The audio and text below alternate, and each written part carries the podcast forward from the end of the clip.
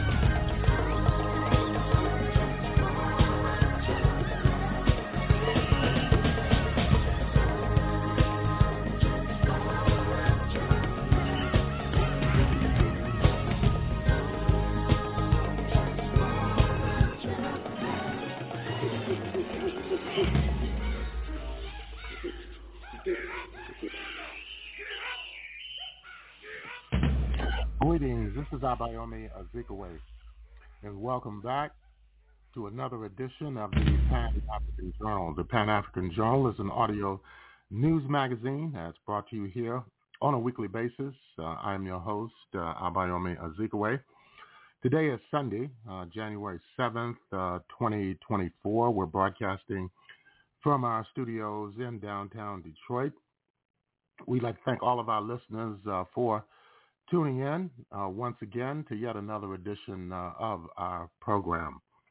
Later on, uh, we'll be coming up uh, with our regular Pan-African Newswire report.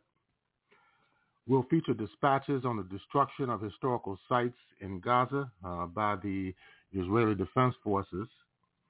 There are concerns about a weapons fair taking place in the UK where weapons uh, will be sold and marketed uh, which uh, could very easily wind up uh, in Gaza and Palestine. The uh, countries in Africa of Tanzania, Malawi, and Zambia are all battling outbreaks of cholera. We'll have details on that as well. In the second hour, we look at the debate over genocide in the international community. We then focus on the upcoming national holiday honoring Dr. Martin Luther King Jr. with a segment on the role of the United States government and undermining uh, the civil rights movement during the 1950s and 1960s. Finally, we listened to an address delivered by uh, the martyred leader, uh, Dr. Martin Luther King Jr. These and other features will be brought to you uh, during the course of our program. Stay tuned. Uh, we'll take our musical interlude uh, in the Democratic Republic of Congo with the vocalist Mesure 30. Let's listen in.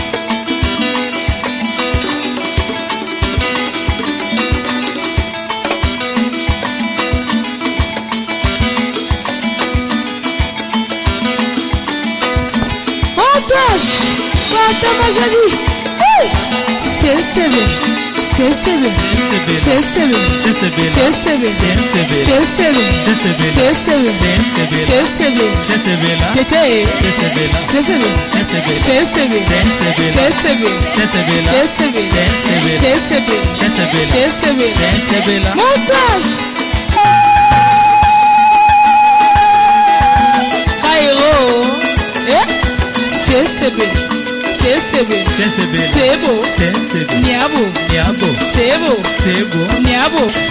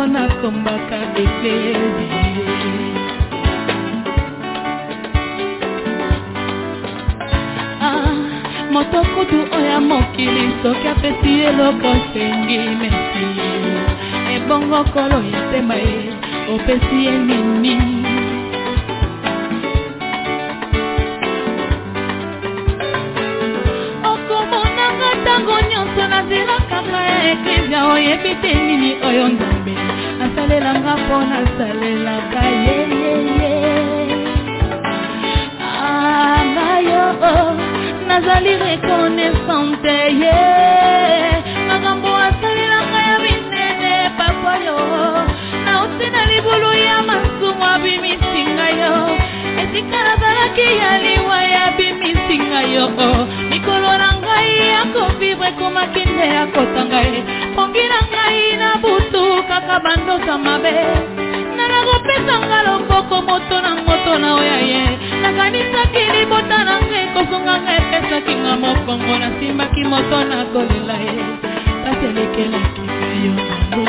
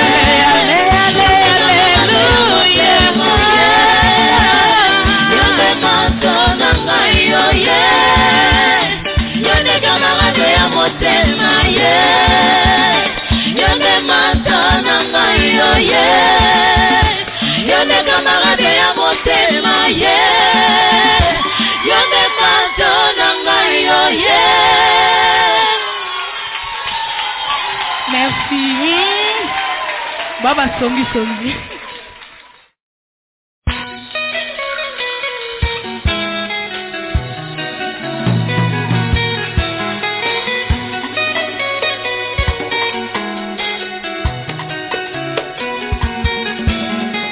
que etondakanga motema kajuze kolongo komisa ngai kizenge soki osimbinga nalengaka neti courant okongo na yo ekoma lemboyongana bomona ye soki nalalenango bandoto pepe ajurekolo esengo tolakanga motema bamisele ya pamba ekomisa ngai kizenge.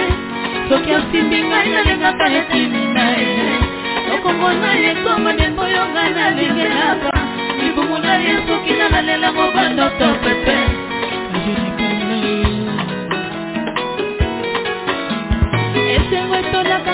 motema ntango navandaka pasantire moso ya pezi lelo nakomi na ngai.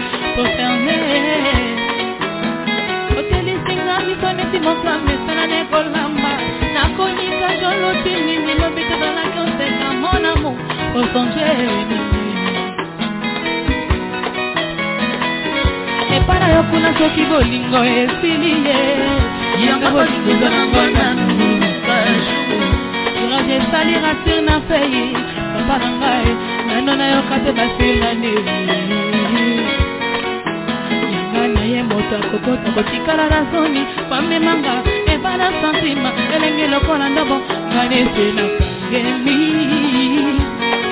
ngola ta mofinuku nayoka tunga nazwa mwa pesi nadegisi pla préféré plezi nanga esi egonfle.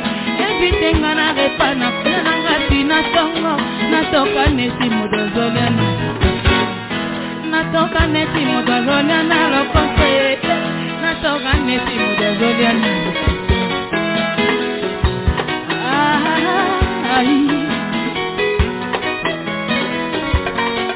gérance a plaisir nanga ezalaka na maboko nokaju yo moko lobaki mosapi nanga misa te jali elevanso ya ya plaisir ya mona biso ozalaki gardien obongwani lelo meurtrier na ya mondele papi kaka zonga mokete na ya mondele papi kaka zonga mokete je le disparete na vi na ngai nasali nyonso nga nazobika te esilakata prizonga na kozwa guérison nameki bakisa bokoko ya ndenge na ndenge solisa ikelebe. Ozambanga mobesu ata samungo na kolia yo oza likaya ba mosambu ata na bekai na kolia yo ata bayisi yo te ata banongoni yo te ata banongi yo te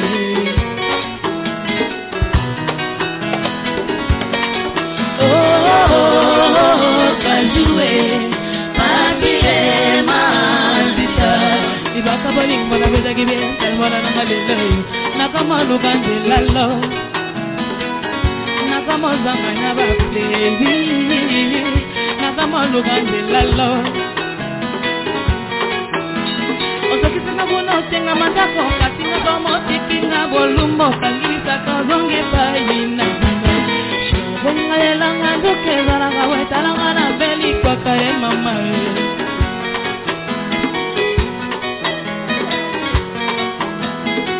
Sala lokola na nini na ebale lokokola na ngizelekенangakangamu yakotozenga seetutu c'est vrai nakangami awa na forteresse ya basolitude yakolibelenga jour de silence. L'amour lokola kita mokomi esengaka moko mibale misato te mitano te. Elingi kaka moto moko pole charisme coup de cœur ah. esengo na kozala nango nayebi te ah. ndenge kolalelanga na buta lelo suka moto petelemangaka na buta lelo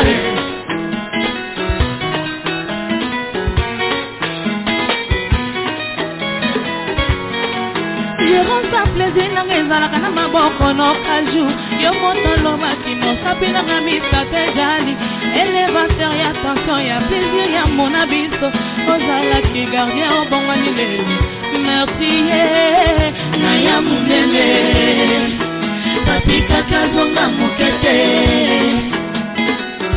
Na ya mondele papi kaka zonga mokete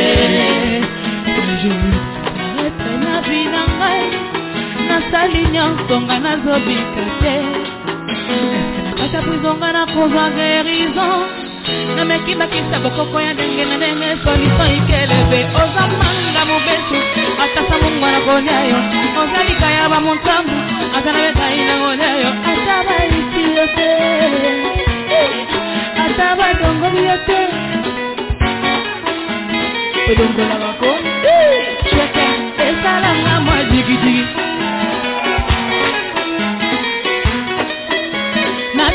nakoki tata maluku mpina koluka nzela ninyoko ya ye. Namataki mpe nzete lokola lashe mpo naluka nzela ninyoko ya ye.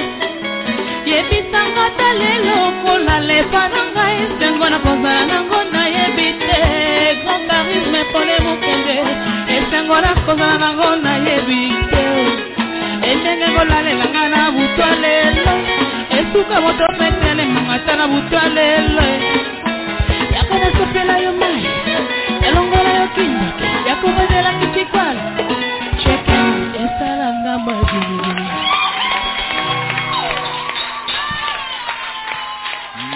Merci, merci beaucoup.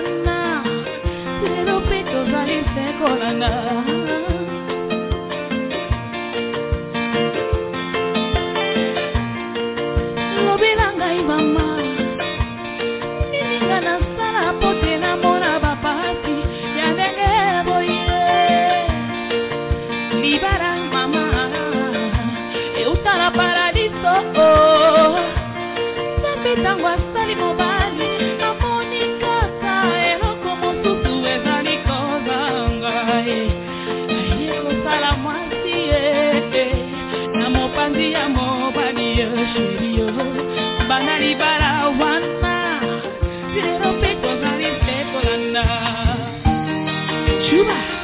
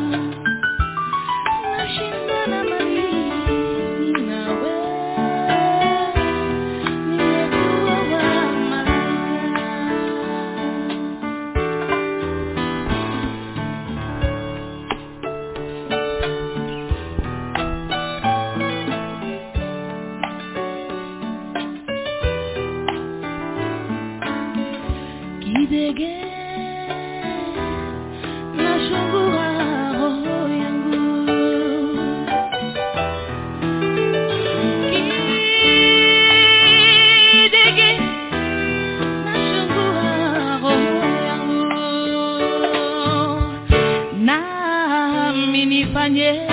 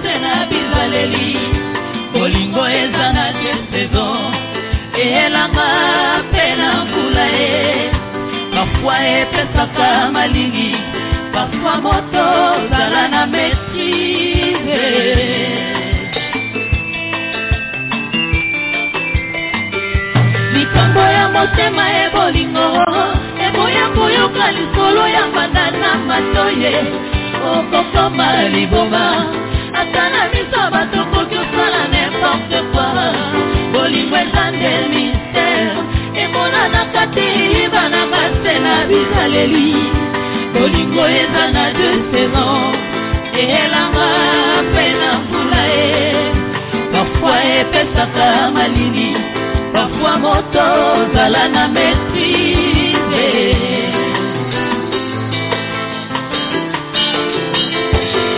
Tose tolingani papa tokanga nsemi ndema mpe matoyo. Kosala nsima te noki toya kokoma libanga ya mongwa lokola mwasi ya lot. Kosalanga baliza te papa nanga. Nazalaka na zuwa ya ngando nakoki komela moto we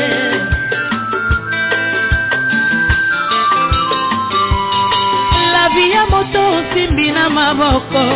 Lokola tele komonde ya televizio naza aeropa oyo pepo papa eh. ye ata omati sukasuka yo bokitelanga ye. Nakoyamba yo kaka. Maboko polele monshu mobine meme corespondome na porto la vere tu ye mon amour.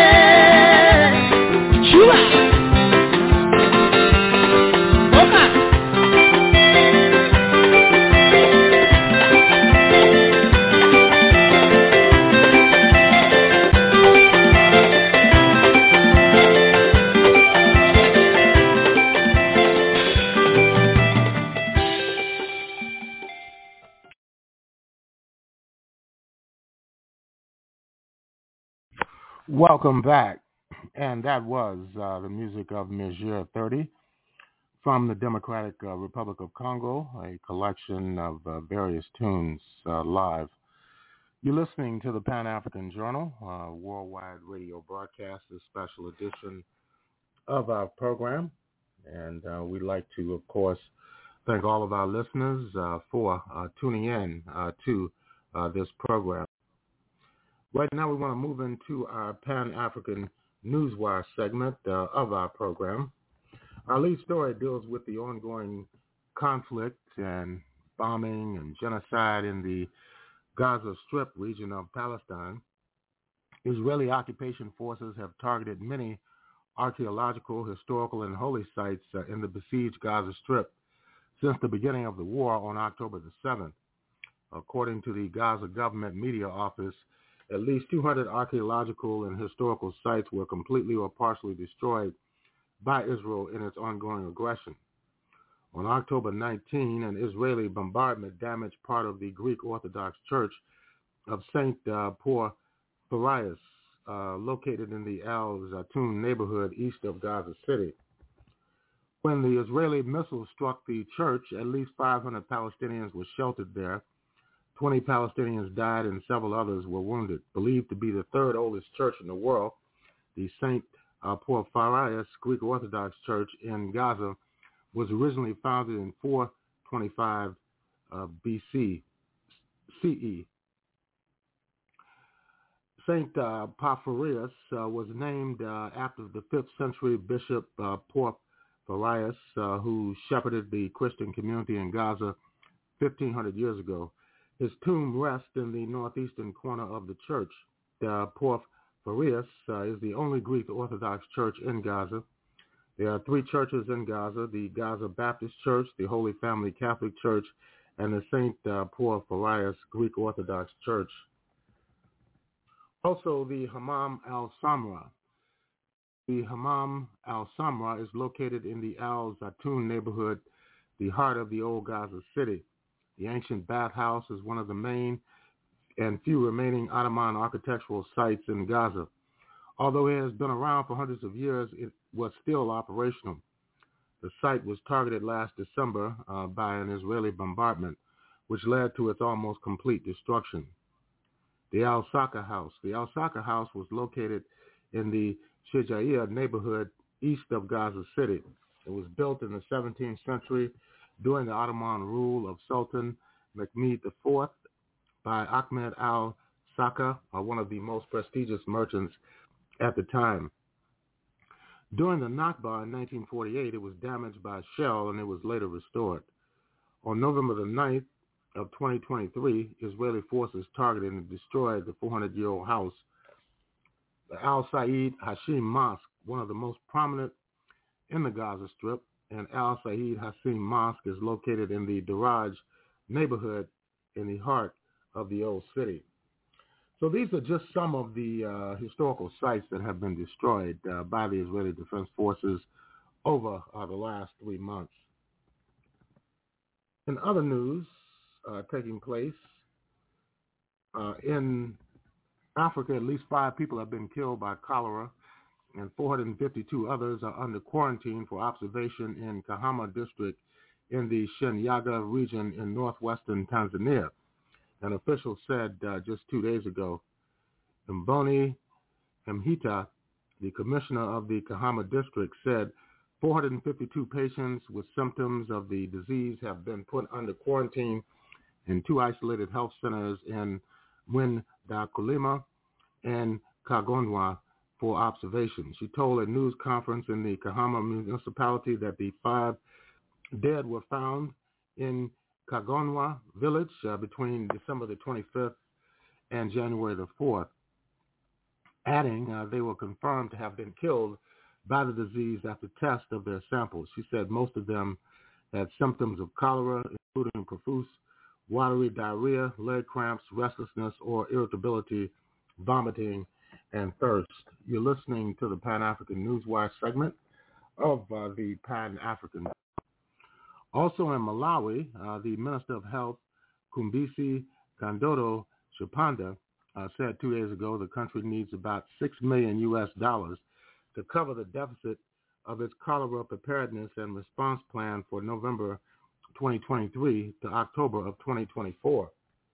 The minister disclosed this when she updated the nation on the situation of the cholera outbreak, which she said remains very low and sporadic, but the country still cannot relax. She said the total budget uh, for the cholera epidemic preparedness and response plan is $18.23 million with only $12.27 million available and a financing gap of $5.96 million. Chiponda has since requested partners to assist in addressing the gap uh, to enable the country to secure essential supplies for the control of cholera. According to the minister, since the country declared cholera no longer a national public health emergency in August, Malawi has been reporting sporadic cases and a few deaths. Also in Zambia, uh, the World Health Organization has pledged to provide Zambia with 1 million doses of cholera vaccines to help the Southern African country fight the waterborne disease. That was according to the state media. They reported this on Friday. Roma Chilengi, uh, the Director General of the Zambian National Public Health Institute, said the UN agency, through its office in Zambia, has pledged to provide cholera vaccines to help control the cholera outbreak.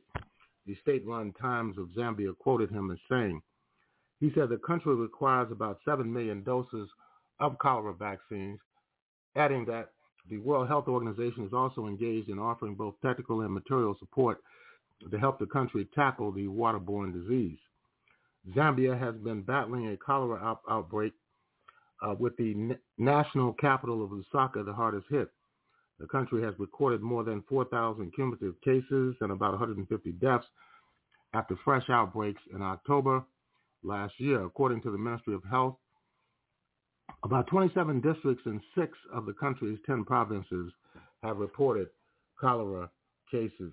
And uh, finally, uh, Zambian President Hakainde Hichilema uh, on Friday called for the concerted effort to tackle rising cholera cases in the country, especially in Lusaka, the country's capital. The Zambian president said the government was monitoring the cholera outbreak and uh, would continue implementing measures to contain its spread. We can defeat cholera if we work together. Taking measures to avoid contracting the, contracting the disease is our call to action, he said in a post on his Facebook page. He has since urged citizens to adhere to the guidelines given by health authorities.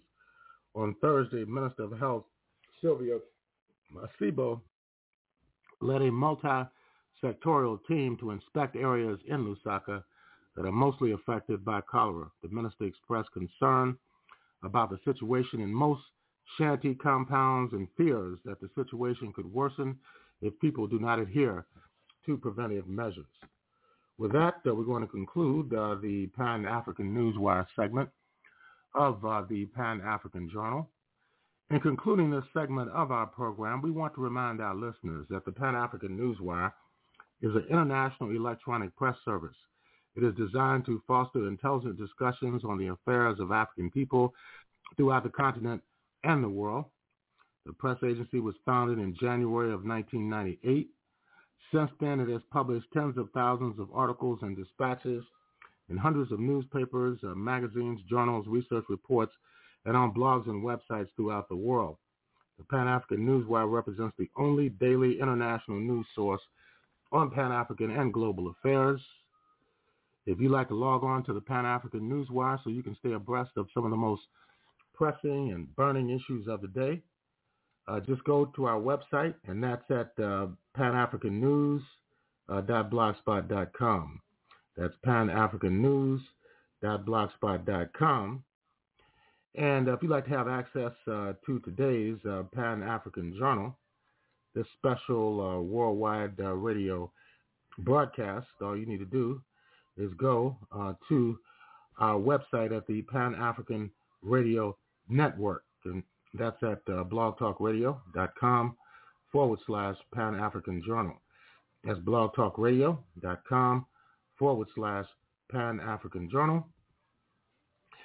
And uh, right now we want to take a break. Uh, we'll be back with more of our program for uh, this week. I and I don't make up I and I mind to go through the same thing like I and I parents go through. No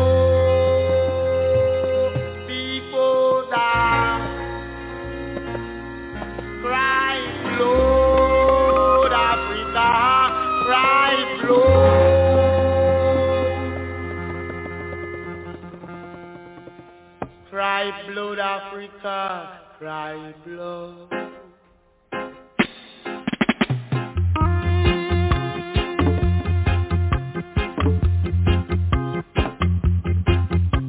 Cry blood.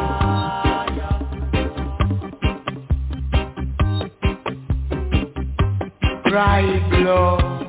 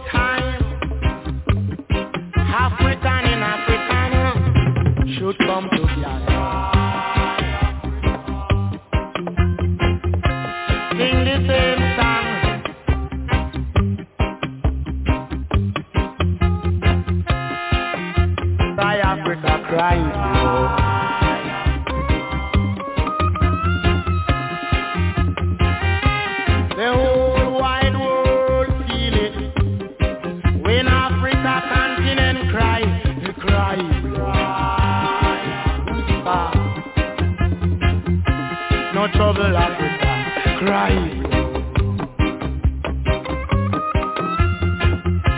Free up Africa. Cry. African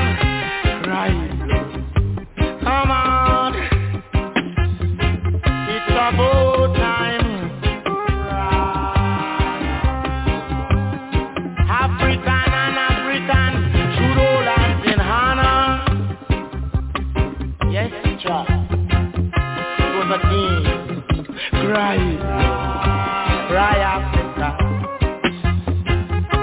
No trouble Africa, cry, Free Africa, Rai.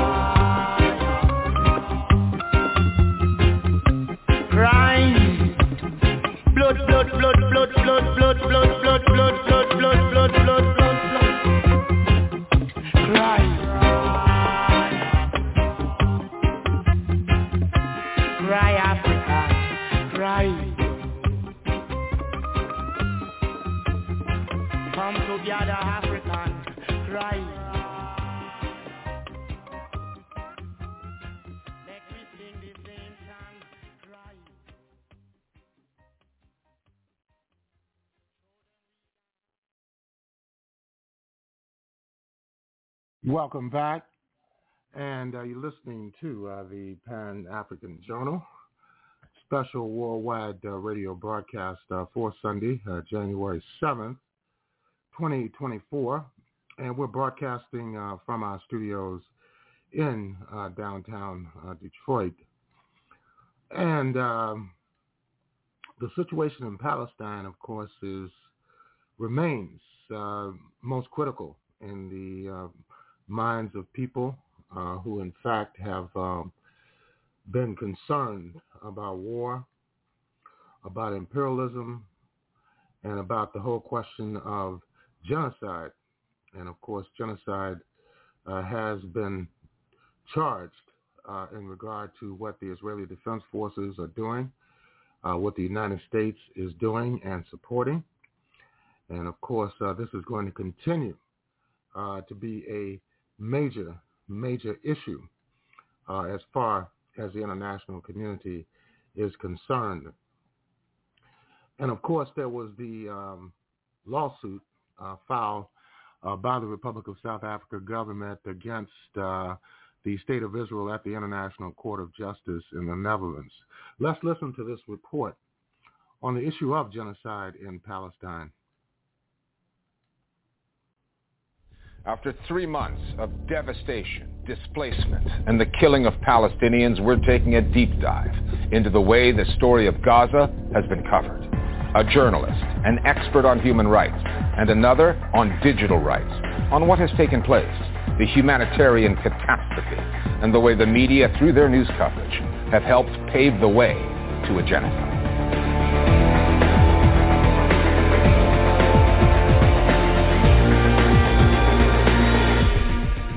Since the attacks on October 7th, the Listening Post has interviewed a range of experts on the news coverage, what's missing in it, and how it has helped enable the crimes being waged on Palestinians in Gaza. In this special edition, we have compiled three interviews, starting with the United Nations Special Rapporteur on the occupied Palestinian territories, Francesca Albanese. Albanese is an Italian trained in international law. She's been highlighting the duty of journalists to remember and include the context of this story, as well as what international law says about the rights and responsibilities of the occupier and the occupied. Long before October 7th, she was the target of smear campaigns, calls for her dismissal from the UN. Not one to be silenced, she has gone in the other direction, chastising journalists around the world for their biases and the UN for its inaction. I started out by asking Albanese to tell us about some of the interactions she has had with reporters on this story and what those exchanges have revealed. Uh, hi, Richard. Uh, it's uneven because I have to say that there are there have been a few journalists who have really tried to do um, good job, good coverage, asking me sort of neutral questions to appreciate the facts. But mostly I've had um, a difficult experience with uh, mainstream media in the West because I found I found myself in the uncomfortable position of being challenged on how I would call things or how I would report on things. No, it's not a trope. It's really real. So it seems not to understand what I'm saying. There is an apartheid regime. No, I'm serious. There is an apartheid regime. It's domination. This is not a trope. This is international law. I mean, it was not my intention to, to challenge journalists, but it seems that they really wanted to to, to, challenge my way of looking at things, which I found disturbing. Because again, excuse me, but I'm, I'm here to report on, on things that I've analyzed, verified, triangulated, and yeah, I found it a bit surprising. That relates to something that you've said about today's political landscape. You say it's marked by historical amnesia, traditional media plays a critical role in that and that many people are living in an alternative reality. What do you mean exactly by that? Yes, yes, Richard, because this is not just a conflict, and calling calling it just a conflict is a is a misnomer because this is an occupation that has been ongoing for 56 years. So very limited uh, consideration for that, but also very limited consideration for the enduring trauma that also the Palestinians have in themselves because um, while there is recognition for the, the, the tragedy that the Jewish people have lived through and through across centuries that culminated in the horror of the Holocaust, there is very little recognition of what the Palestinians had endured as a people since 1947 since the, and, and through the creation of the State of Israel. They were never allowed to come to a closure. And again, this is not about Hamas. This is really the Palestinian as a people as they try to resist a violent occupation in the occupied Palestinian territory. There is no Hamas military presence in the West Bank and East Jerusalem, and still over 200 people have been killed by soldiers and armed settlers. Do you see any connection to it in, uh, in mainstream media? Palestinians have heard the calls, as we have, from Israeli officials and voices in the Israeli media for what amounts to ethnic cleansing of Gaza. As a lawyer, are you surprised by the evidence that they are willingly providing of what appears to be the intent to commit what are, in fact, war crimes? There seems to be this sense of impunity over their words. It's surprising, yes, because the Israelis have never been so explicit in admitting responsibility for specific incidents. One of the things that were absolutely shocking was the, the bombing of the Jabalia refugee camp. Because the Israeli army knew that there were about 400 civilians, Palestinian civilians, including hostages.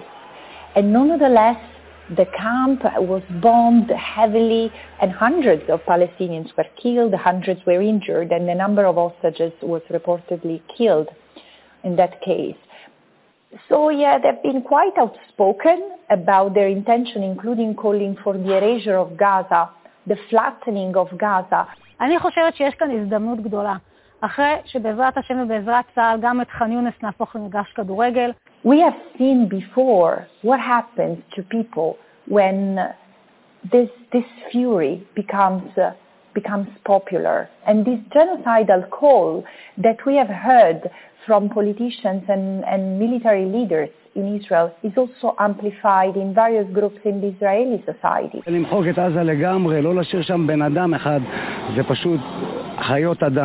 So in the face of this madness, as someone who has seen genocidal horror happening in other parts of the world, I say it's clear that this, has, this has, is taking the Israeli society to a very dark place. And this is why I say in the interest of the Palestine, both Palestinians and the Israelis, this must be stopped. You've faced a lot of criticism um, for some of the things that you've said, and you faced some of that criticism prior to October 7th. Some cases you've been defamed. Pressure groups have been on your case to resign. What kind of things are they saying about you? Are they succeeding, Ms. Albanese, in making your job more difficult? Look, these groups, and they, I mean, they're all connected one way or another because they say exactly the same things that are repeated exactly in the same way, sometimes, sometimes in the same sequence over and over. And the accusations against me are that I'm an anti-Semite, that I am pro-Hamas, and I support terrorism. Francesca Albanese is someone who pretends to be neutral. Uh, neither her position nor her own background have anything to do with impartiality. Is it succeeding? I don't think so. Because eventually more and more people keep on asking me to, to speak and to speak out. Wherever I go, uh, speaking to governments or speaking to the media off record, people know.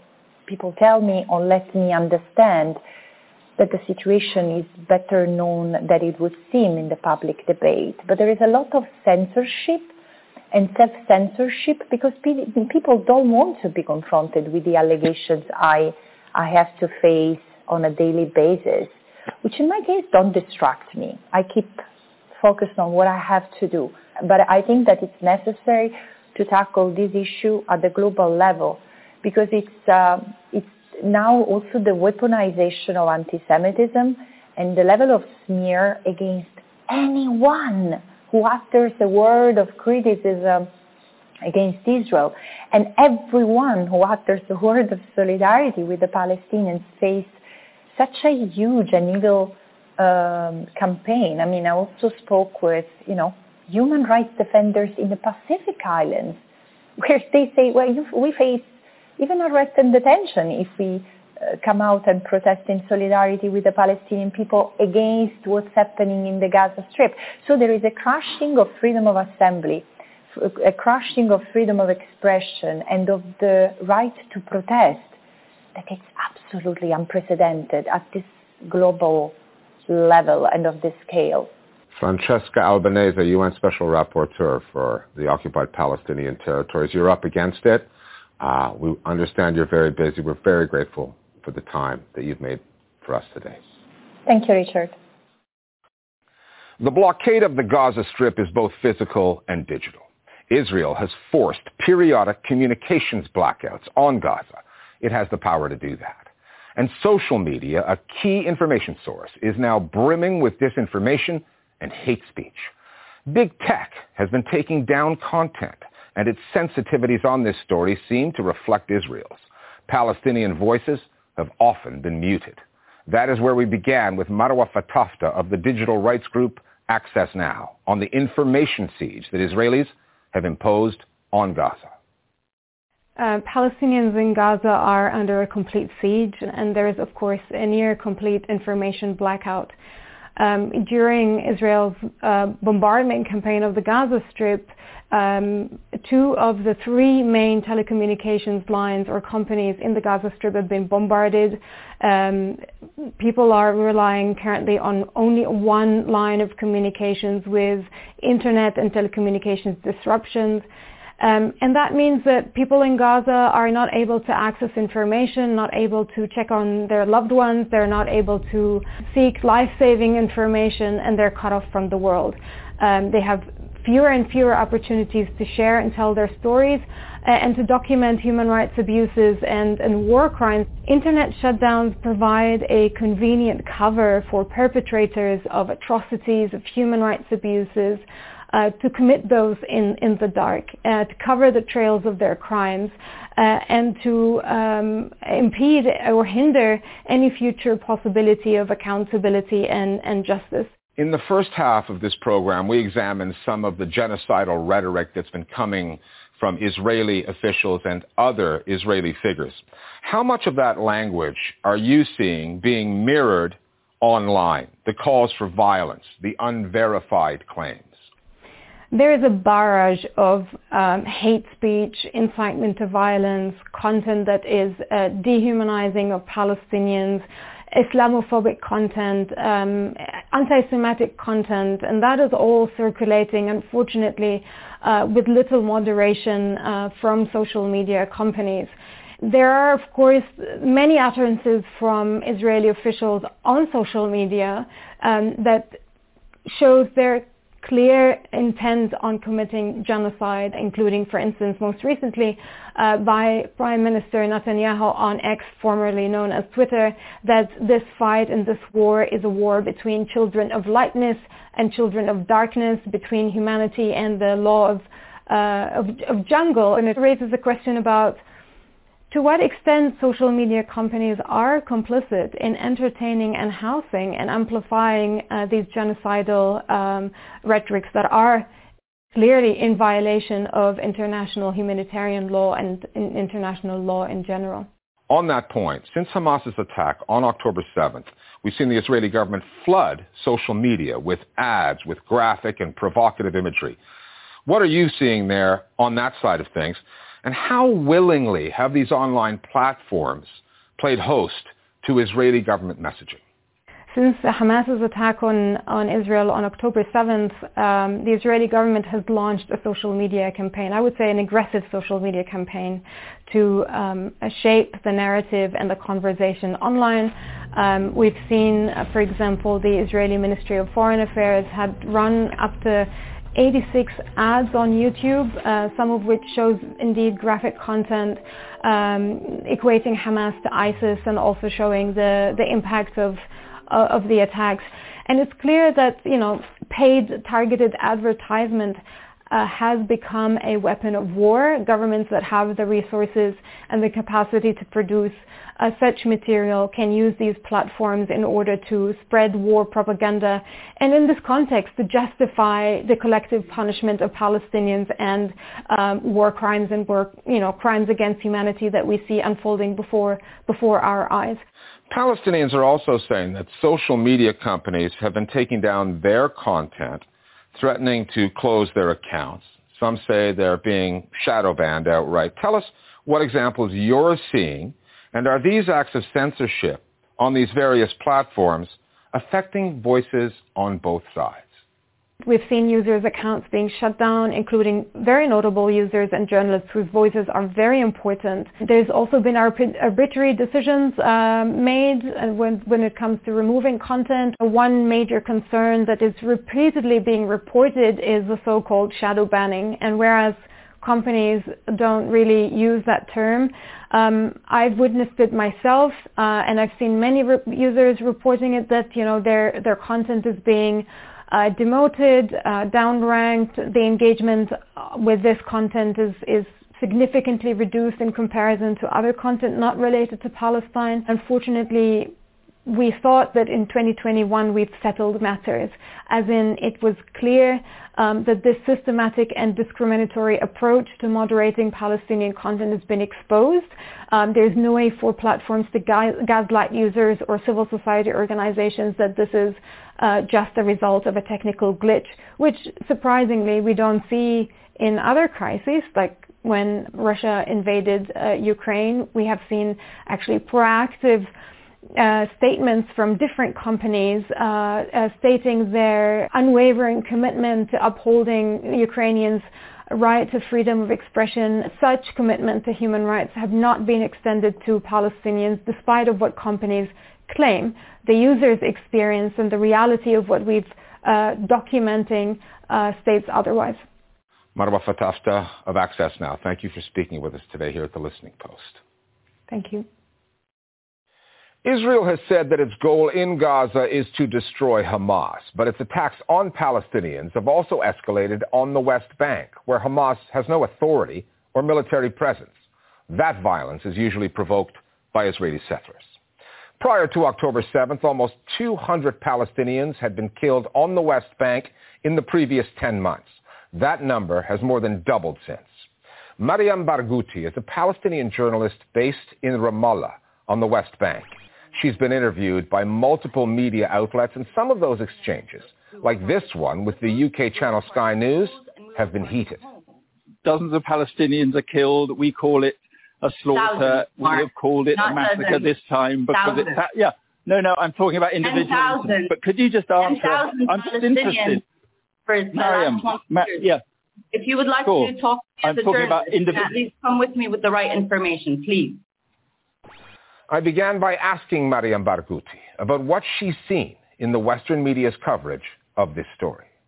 the way international journalists attempt to trope Palestinians and delegitimize as well as deny the crimes against them has, has not only become vicious in, in the way that journalists are framing it, like that interview, but it has increased and become lethal in a way that it is a complete pro-genocidal stance by journalists that claim to be um, objective, that claim to be nonpartisan, that claim to be supporting um, the truth to support accurate, accuracy for their audiences. But it's not just common. It is being encouraged by editors and policymakers, whether directly or indirectly. So you don't see that as someone not fully understanding the context and bringing the context to the interview. You see that more as an intention. Absolutely. As journalists, it is our job to do our due diligence prior to bringing in anyone who is giving a testimony. Um, so to claim ignorance requires you to quit your job and go and learn. Since October 7th, uh, journalists from around the world have flown into the, into the region.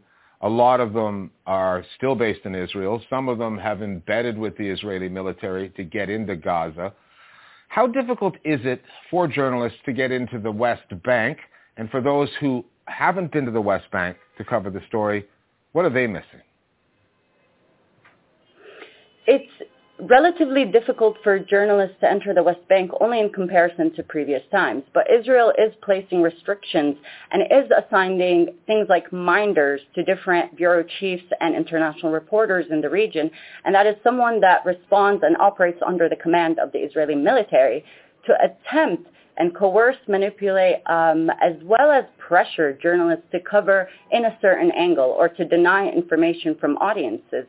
But Nonetheless, journalists still have the capacity to challenge this and come into the West Bank. The persons that they are bringing on to speak on the situation are the very people that are committing the crimes against Palestinians, that is Israeli military spokespersons, um, that is Israeli policymakers and settlers. And at the same time, negating the Palestinian testimony. And if they do speak with Palestinians, it is always an attempt to frame a two-sidism.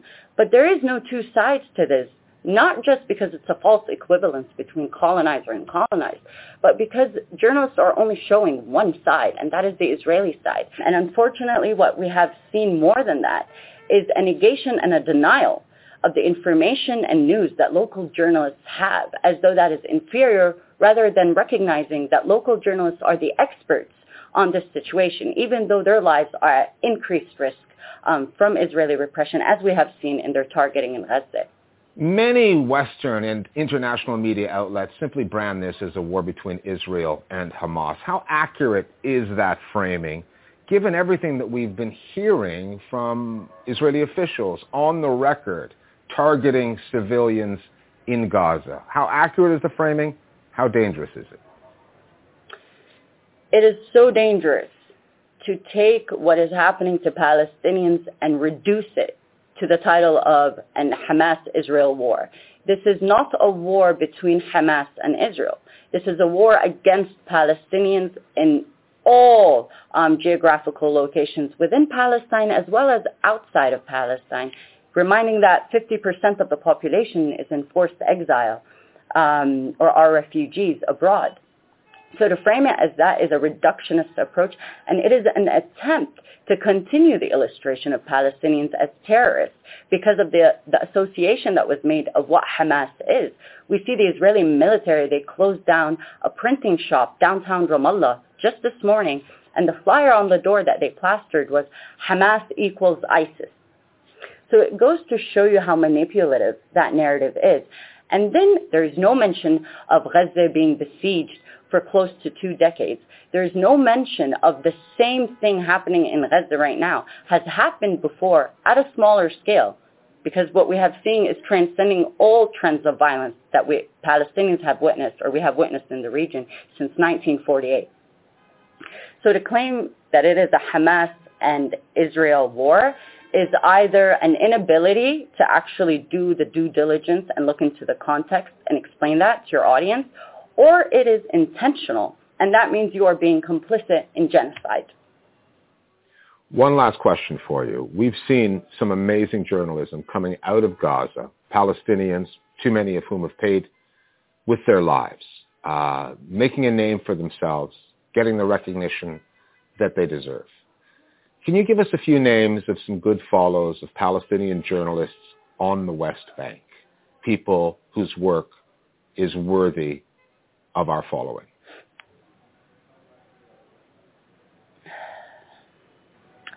It's so difficult to speak about journalists here. Tell um, about it. Considering just the targeting. Yeah. It's heartache and, and as a reporter, you know, we, I think we forget that these are our peers. And it also, you know, we're not advocating just for the protection of journalists, but as reporters and journalists, we're advocating for ourselves um, to, to remain safe. But in terms of coverage, I think there are multiple reporters and news organizations that are actually going against the grain and going against the restrictions that are being imposed by editorial policies abroad at least. Al Jazeera has been doing incredible coverage um, of what's been happening all across Palestine, not just Gaza and the West Bank, but in its entire context. We, there are organizations such as Mondoweiss, which has also been reporting excellent um, in print uh, on the West Bank. We have Middle East Eye that has also been showcasing excellent reporting on the West Bank, as well as highlighting and covering the disinformation and mistranslation that has been happening within international media organizations. But I mean, in, in terms of individuals, you can see the works of people like Faten Alwan. Uh, you can see the works of Muhammad al-Kurd, although he is not here, but he is able to amplify a lot of the coverage that is being sent from local journalists abroad. But yes, I'm sorry I don't have maybe two specific names. That's fine. That's fine. Mariam Barghouti, thank you for joining us today here at the Listening Post. Thank you for having me.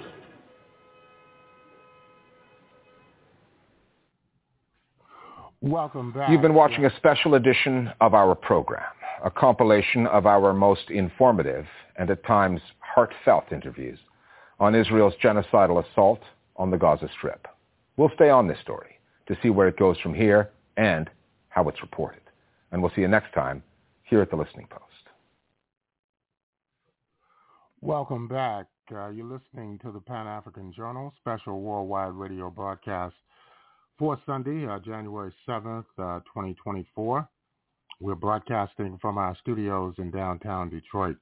We'll take a break. We'll be back with more of our program for uh, this week.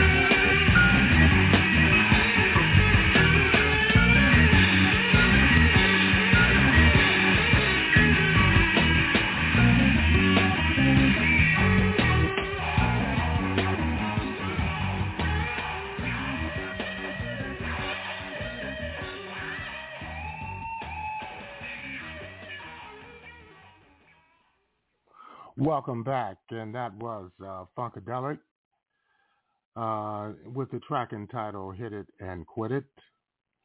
You're listening to the Pan-African Journal, special worldwide radio broadcast for Sunday, uh, January 7th, uh, 2024. We're broadcasting from our studios in downtown Detroit. And uh, right now we want to move into our MLK tribute uh, coming up just one week from tomorrow We'll represent the 95th anniversary of the birth of Dr. Martin Luther King Jr., uh, the leader of the civil rights and peace movements uh, of the 1950s and 1960s.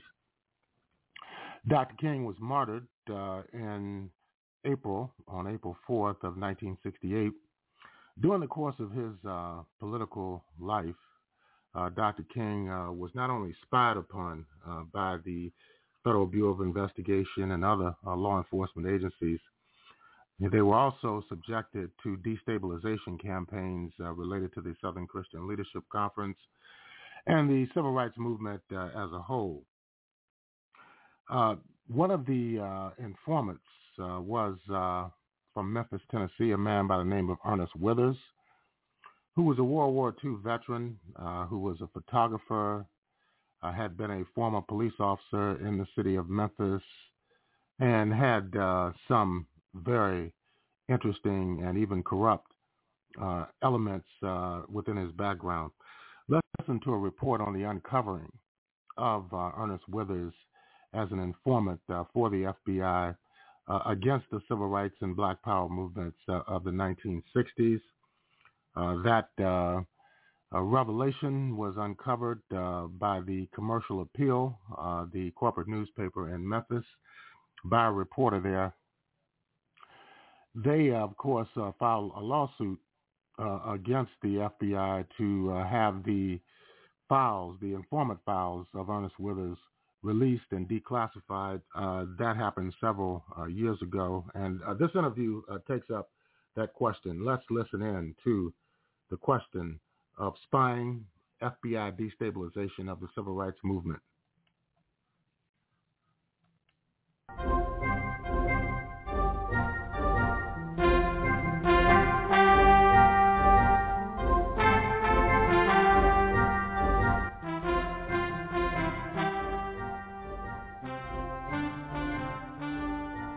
Welcome to Radio Who, What, Why. I'm Jeff Schechtman.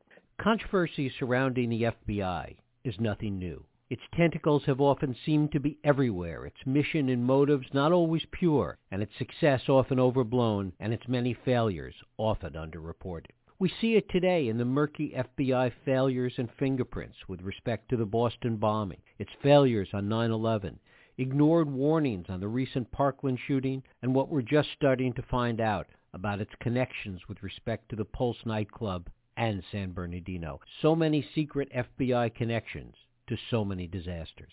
Historically, the story is the same. One such example is the FBI's infiltration and spying on the civil rights movement. It's a story with many players, but at the center of the lens is famed civil rights photographer Ernest Withers.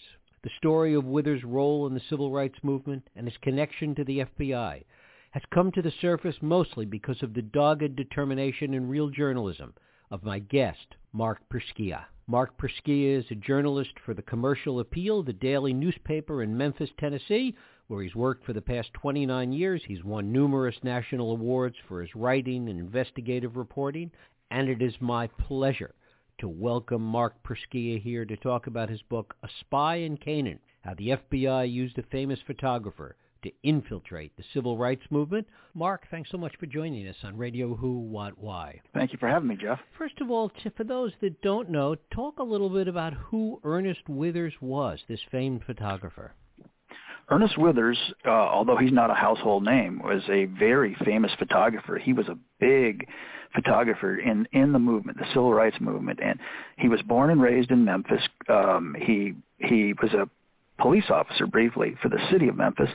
Uh, he wound up getting caught up in a corruption scandal and got kicked off the force uh, around 1951. And as it turns out, that was probably the best thing that ever happened to him because he began to focus on his photography. He he he learned photography when he was in the the army. uh, in the Army Photography School. He was he fought in the Pacific, and starting in the early 50s, late 40s, early 50s, he opened a studio on Beale Street. He he went to work as a freelance photographer for the Tri-State Defender, which was the satellite operation of the Chicago Defender. Um, he worked for Jet Magazine. When his career parallels the civil rights movement, he came of age as the movement started to blossom. And he started getting all these great assignments, going out, taking these magnificent pictures. He was there, took this fabulous picture of Dr. King riding a first integrated bus in Montgomery, Alabama in 1956. In 1955, he helped cover the trial of Emmett Till's killers and was in court when Emmett's great uncle, Mose Wright, stood up and pointed an accusing finger at the killers from the witness stand. It was a haunting picture an incredible moment. The judge had forbid any photography during session. Ernest defied him, took this picture for the ages. But this stuff would go on, on and on and on. He covered he covered the Little Rock Nine, you know, the integration of Central High and Little Rock, the assassination of Medgar Evers, the integration of Ole Miss, um, the Memphis sanitation strike, just all these big skirmishes, civil rights skirmishes. He was right there in the front lines, and he had incredible access to the leaders and the and the foot soldiers of the movement. Talk about that, how he began to get that access, because it, the access that he had really became quite remarkable. Yes. Well, I mean, it started with his photography business here in Memphis. He, um, you know, just had, running that studio he got to know everybody. And being a being a, a, a patrolman, he walked a beat on Beale Street. Everybody in Memphis knew Ernest. And as the movement grew, and he got out there with his cameras, everybody in the in the movement knew him. He was just he was a a very likable, affable guy with a big personality, um, who who's you know had this talent for taking good pictures. And when he would, you know, the the the white media largely ignored a lot of the, these developments of the uh, the movement. But you know, Ernest was there, and his pictures would run in African American papers all over the country. And the leaders of the movement, you know, Andrew Young and others, have said, you know, we really look to him as somebody who would get our message out. And so I think his his profile grew as the movement's profile grew, and it really is a remarkable kind of a mirrored story there. And to what extent did his photographs begin to make it into the mainstream press at the time? Well, you know, the picture of Dr. King, um, I'm, I don't recall if that ran at, at that time uh, in the white press. There, it, it, by the 60s, certainly, some of the big papers that the New York Times were picking this stuff up, but really largely, I mean, it wasn't until years later that he was lionized, you know, that people realized what a treasure this guy was. And, uh, you know, when he died in 2007, he had a, uh, an obituary in the New York Times and was eulogized by, by the mayor here in Memphis and saying, you know, not everybody gets a, an obituary in the New York Times, and it's true. I mean, it really speaks to, you know, the level of, you know, his work the things that he did for the movement and you know and and what a what a kind of a a hidden treasure he really was. Of course the other thing that he did which which you have researched for so long and write about here in a spy in canaan is that he became an informant for the fbi talk a little bit about how he was recruited by this fbi agent william lawrence and how this all happened. The earliest records that we have we we got this big release of records through a lawsuit against the fbi he was first doing something for the FBI in 1958. It's kind of murky. We don't know what it is. But clearly by 1961, he was recruited by Lawrence to be his personal confidential informant. And they were kept crossing paths out there on the civil rights trail. Uh, William Lawrence, Bill Lawrence, was the FBI's domestic intelligence guy here in Memphis for the better part of a quarter century, from the late 40s until 1970. And he and his colleagues eviscerated the Communist Party here in the 1950s. And, and by the 60s, as all this unrest started blossoming, uh, he, his focus shifted a bit to you know the movement and um, you know a larger, broader view of uh, agitators, um, subversives, people that they view very dimly. These a lot of these northern activists who came down here. Um, they were coming in 1961 to an operation called Tent City in Fayette County, which is in the Memphis area, where sharecroppers who had tried to vote were being kicked off their farms, and they they started living in this kind of you know oaky kind of tent settlement And as these agitators were coming in, you know, people the FBI viewed as agitators uh, from the north to assist them. Uh, there was a great need by the FBI, they felt, to monitor this, to make sure there weren't communist influences, to keep, you know really police it. And that's where Ernest really started making his mark with the FBI. That, and at the same time, in 1961, the Nation of Islam started started raising its profile down here. They opened a mosque on Beale Street, and you know Ernest again through his access, he knew everybody. He could tell them who they were. You know, this guy this is where he lives, this is his occupation, these are his relatives, and as they built these dossiers, these were all the kinds of deep personal details that they wanted to know. They wanted to know who was who, who was connected to who, who they were, you know, identification photos that he shot helped build these dossiers as the as the as the FBI tried to track this growing movement, you know, whole spectrum and you know in Memphis here, you know, the labor movement, the peace movement, the civil rights movement, and they were really, really trying to to contain these activists. And to what extent was Lawrence, Bill Lawrence, working independently? To what extent was he taking orders directly from the Bureau in Washington? Talk a little bit about that relationship.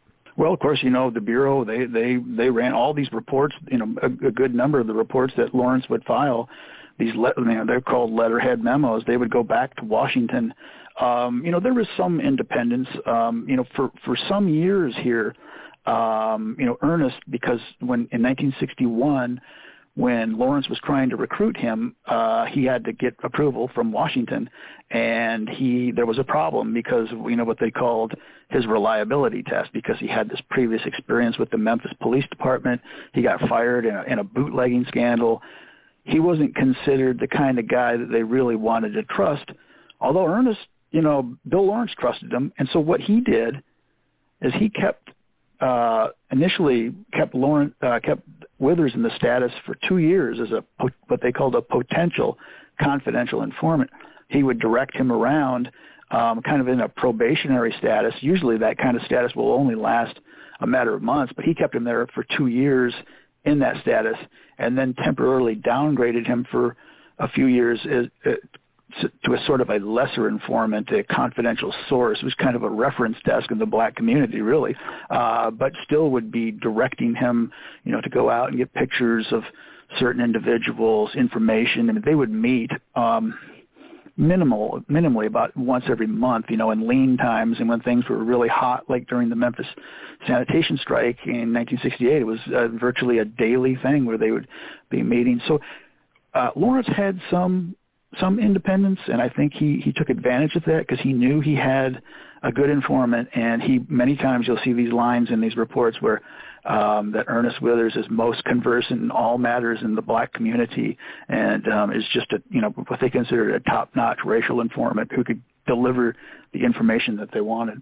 And was his information about the movement at large, and how frequently was he reporting, or was he really looking at people like King and others, specifically individuals? He, he was looking at the whole spectrum. Sometimes they would, you know, they wanted him to focus on, on in on specific individuals, like for example, um, 1968, in the in the weeks before Dr. King was shot here, his organization, the Southern Christian Leadership Conference, the whole he, he'd bring his whole entourage here as he began lending his support to the sanitation strike. One guy they were really particularly uh, zeroed in on was James Bevel. James Bevel was King's director of direct action. He was uh, uh, considered, uh, you know, some people referred to him as a crazy genius. He had some personal issues, but was considered quite brilliant. He was the father of the the Children's Crusade in Birmingham, where the the, the decision was made to bring all these young kids out to march against Bull Connor, and um, you know that is considered a pivotal moment in that in that movement down there. He also influenced Dr. King to come out against the war. Bevel was looked at as a communist and and and flirting with treason, really. Um, so you know Withers, when when Bevel was here, um, was kind of following him around, and he he passed on reports about. Um, one time he followed him to Lemoyne-Owen, which is a um, uh, historically black college here, and you know the all-white FBI had no chance of picking up information short of getting this through Withers, and uh, Bevel gives a um, impromptu lecture there, and according to the report coming back from Withers, is given this very virulent Black Power speech, um, kind of thing that is riling up, you know, by the FBI's view, is getting everybody riled up, and they, they looked at uh, Bevel as a as a dangerous guy. Um, you know, Ernest also passed on personal tidbits about um, Bevel's, you know, personal life. Said he had weird sexual habits and and and other little tidbits. Had had left his wife and and whatnot, but they, he he could focus in on a specific uh, individual when they wanted. He also helped them just cover this broad spectrum of unrest. You know, the um, you know the sanitation strike here was a was a labor movement really, and so it intersected with labor and civil rights and and um, you know all of these organizations from the SCLC to the American Federation of State, County, and Municipal Employees to the NAACP, Black Power, uh, they had various Black Power groups here, um, the the New Left, um, campus radicalism. He really touched on all of it because all he had to do he he was a newsman and he went out he had that cover, uh, perfect cover of being a newsman. Had a legitimate purpose for being in meetings and and you know was welcomed into a lot of meetings that other newsmen couldn't get into. So. uh he was valuable to them on, on on many levels. In fact, the FBI had other informants inside the SCLC, inside the organization. Right, definitely. Well, you know, the most famous one would be James Harrison, um, who was you know based out of Atlanta and uh, was an accountant.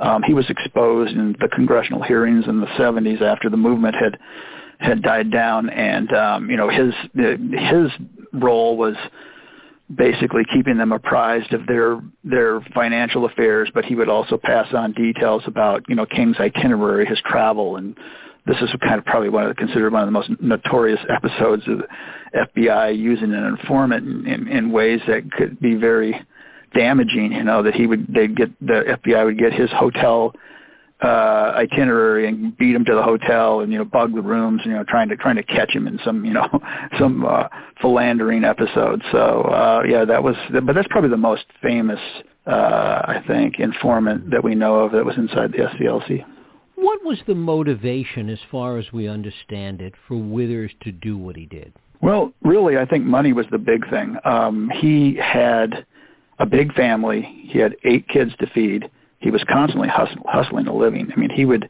and he was all over the map. You know, he had his studio photography when when uh, Negro League baseball was still going on. He would go down there and take pictures of the of the star players and sell them to fans. He was down on Beale Street and knew all the, all the big bluesmen back in the time before they were even famous. You know, like B.B. King, Howlin' Wolf, and others, and would sell pictures to fans. And so he was always hustling up a living. So money was always a concern to him, and he wasn't getting paid a whole lot of money through the FBI, but most informants got nothing at all. So, um, you know, he, what the FBI told us in when we settled the suit and had to stipulate how much he was paid, it was twenty thousand dollars over these 18 years, which doesn't sound like a whole lot, but when you factor in inflation, um, you know, it could, get, that's as much as 150,000 today. So you divide that over 18 years. Let's say he's getting six to eight thousand dollars a year. I mean, that's going to help put food on the table and it's going to help, you know, buy gas and pay a mortgage and it's nothing to sneeze at. So I think money was a big factor, but, you know, po- politics played a role too. You know, Ernest was more conservative and older than a lot of these movement activists. I mean, he was born in 1922. He was a good 10 to 20 years older than a lot of these activists, and particularly when it came to the war.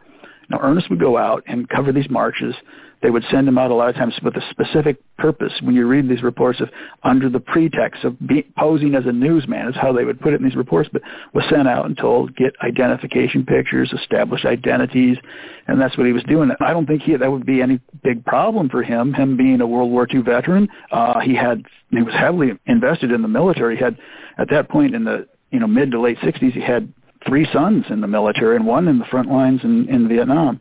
So, you know, money, his his more conservative view played a role, but also too he always wanted to be a policeman. Um, you know, he was a, a policeman for those first three years, 1948 to 1951. So I think he just liked that.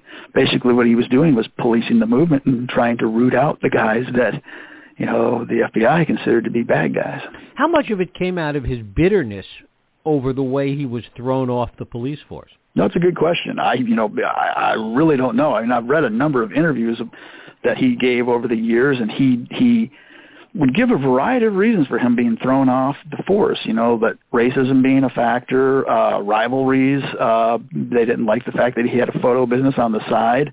Um, you know, of course, the racism was very prevalent here. You can't discount that out of hand. Uh, but you know, the, I've been through his whole personnel file. They did a very very in-depth investigation of this bootlegging incident. It was really petty crime, but I mean, he was in in concert, uh, acting in concert with a bootlegger, and they were selling, you know, whiskey and splitting the profits. You know, he'd do this like, you know, buy the whiskey on, you know, when he was walking a beat and, and you know, give it to the bootlegger. But, you know, so I, bitterness, no doubt, I think, did factor into it, but it's hard, it's hard to know exactly because there's no specific verbiage in any of these reports that, that talk to that. What did he know about how widespread the FBI's infiltration and investigation of the civil rights movement was. Did he see what he was doing as somewhat isolated, or did he have a sense of how wide a net the FBI had thrown over the movement? That is a good question too. Um, no doubt he'd seen the FBI in in, in operation in, in, in the big picture. He, the, the reports make it clear he knew the kind of person that they were after. There are, there's often verbiage in these reports that he needs to be alert for so and so. You know, these agitators out there in the uh, who were coming into to Fayette County and, and the people who were coming into Memphis. So, um, wh- how much did he know that how wide this net was? That's a good question. Um, one interesting passage in these records is going back to 1958, the very first incident that we know of, that I know of, of him informing for the FBI was in Little Rock in 1958 when he was continuing to report on the school crisis over there. And he showed up, shows up at the, um, the field office over there in Little Rock in, with Simeon Booker.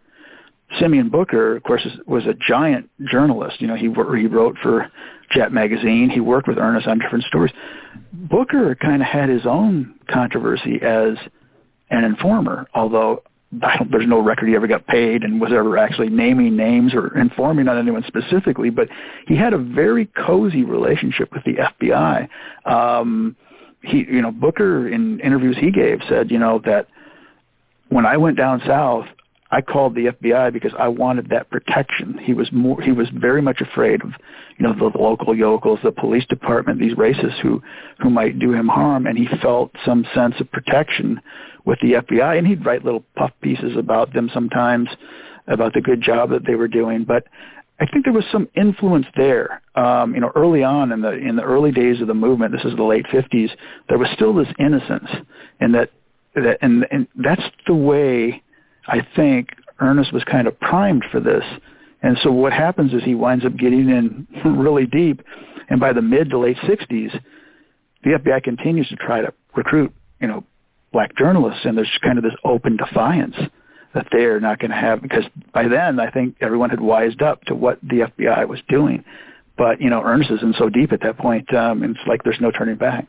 Given his own views, how did he feel, and, and was it part of his motivation the degree to which the anti-war movement and some of the black radical groups were becoming so much a part of and conflated with the civil rights movement. Yes, I think that definitely factored in. Again, he was a World War II veteran. I think a patriot. I think his views very much paralleled that of Middle America. You know, the war. You know, it's kind of interesting. We have the benefit now of hindsight, and we can see things. You know that you know the Vietnam War is branded as an unjust war. But at that time, you know, the majority of Americans, including African Americans, supported that war. They certainly were not in favor of King's opposition to the war. So, yeah, I mean, I think all of that played into it. The you know the the radicalism. He didn't he didn't go for a lot of this marching in the street stuff. Um, you know, Memphis had been the movement throughout the 50s and 60s was largely controlled here by the NAACP, and they they were quite a conservative organization when you compare them to other civil rights groups. They believed, you know, of course, that you're going to win your rights through litigation in court, and a lot of this direct action stuff took a long time to take root in Memphis because there simply wasn't the the stomach for it. What did he think of Dr. King? I think he, he viewed him as a hero. I think King had established himself, certainly by the late 60s, as, you know, kind of the, the face of the movement. Um, I know that he had problems with King's tactics. Um, there was uh, a very close King associate who moved here to Memphis. You, you, you're going to know him when I mention him, Reverend James Lawson. Mm-hmm. James Lawson was, you know, of course, a movement icon. I mean, he was kind of the father of the sit-in movements uh, uh, in in Nashville. The, the Freedom Rider movement was kind of run out of Nashville for being considered too radical. But in 1962, he moved to Memphis, and almost instantly the FBI's antenna is up and and Ernest is kicking back you know detailed personal details about him and and um you know um saying that he's a potential thorn in the side of the movement here. Um you know because of this direct action stuff you know the getting in the streets and the sit-ins and that sort of thing. And um and you know in passed on details dozens of times. You know like he one point tells the FBI that Lawson is planning to coach young men in ways to dodge the draft, that he's planning a, a trip to communist-controlled Czechoslovakia, you know, that he's um, that he's uh, even passed on details once about a sermon that he gave that you know said that he was questioning the virgin birth of Christ. Um, I think King's tactics, although they're viewed now retrospectively, we looked at him as nonviolent nonviolent versus the more militant, aggressive, you know, movement, but you know, revolutionaries or whatnot. But in its days, particularly in going back to 63, nonviolence didn't really mean the same thing. Nonviolence was a militant in the early days, in those early years of the 60s. It was someone who was going to get out in the streets and march like they were doing in Birmingham in 63. Mm-hmm. And that was not something that was going to go over real well here in Memphis. James Lawson had a had a rough go of it for several years while he was here. He was kind of pushed to the side by the more conservative movement leaders here, and you know it wasn't until really 1968 when the the whole volatility of the sanitation strike broke out that Lawson really became this figure that we recognize today as a you know a, a you know a, a movement leader. Did Withers have concerns about the FBI going too far in what it was doing? Another good question. Possibly. You know, there are no records that speak to that, so it's hard to say. Um, you know, some people have have speculated or suggested that that he kind of played the role of a double agent and that he was um, that he would withhold information, and it's quite possible he did. Um, he certainly put them off on you know certain people that they were zeroing in on some individuals, he'd say, you know, this guy's cool. He he's not he's not he's not a threat to anybody. Um, I know there's a one report where you know the FBI again all white FBI they you know have very little insight into what's going on in the black community, and so many of these young men who began, you know, wearing dashikis and wearing their hair in the big afro hairstyle, um, the FBI was zeroing in on them and, and, you know, Ernest tells them, you know, hey, look, you know, this is just a fad. This is not, these guys aren't revolutionaries. He, he helped them think through a lot of things.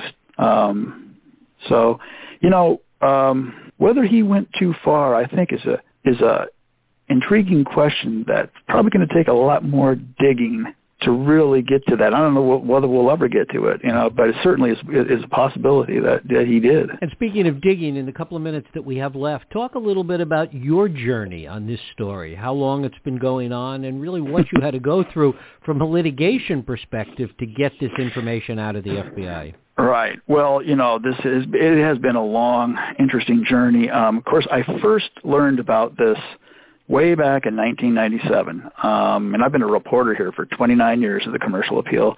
Uh, in 1997, uh, James Earl Ray, King's assassin, was still alive, and I was covering his hearings. Uh, he was trying to get out of prison. He was dying of liver disease and wanted to go home, and uh, you know was floating all numbers of pleadings before the criminal court alleging various conspiracies and it was a big media story. I mean, it was you know national and and uh, international because King's family endorsed these these stories, and King's younger son Dexter actually went and visited Ray in prison, shook his hand, and said, you know, we'll do everything in our power to get you out of here. So you know, I'm writing all. They, I got really wide latitude at that point because of the you know the the breadth of this story to you know go and look into a lot of these various conspiracy claims, and that led me to a lot of different people. I was interviewing former police uh, officers, FBI agents, military intelligence, and this is when I met this FBI agent who told me confidentially that Withers was an informant. And I learned a little bit at that time about him, but I never pursued that as a story because the agent said he'd deny it and there was really no footing to go forward.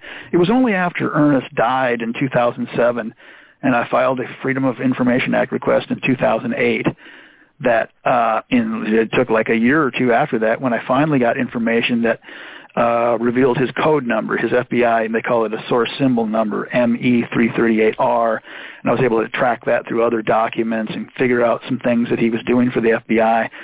And then eventually met the uh, the daughter of Bill Lawrence, the agent who ran Withers. And Lawrence, of course, was dead by then, but she had found and saved a lot of his handwritten notes that talked about Ernest.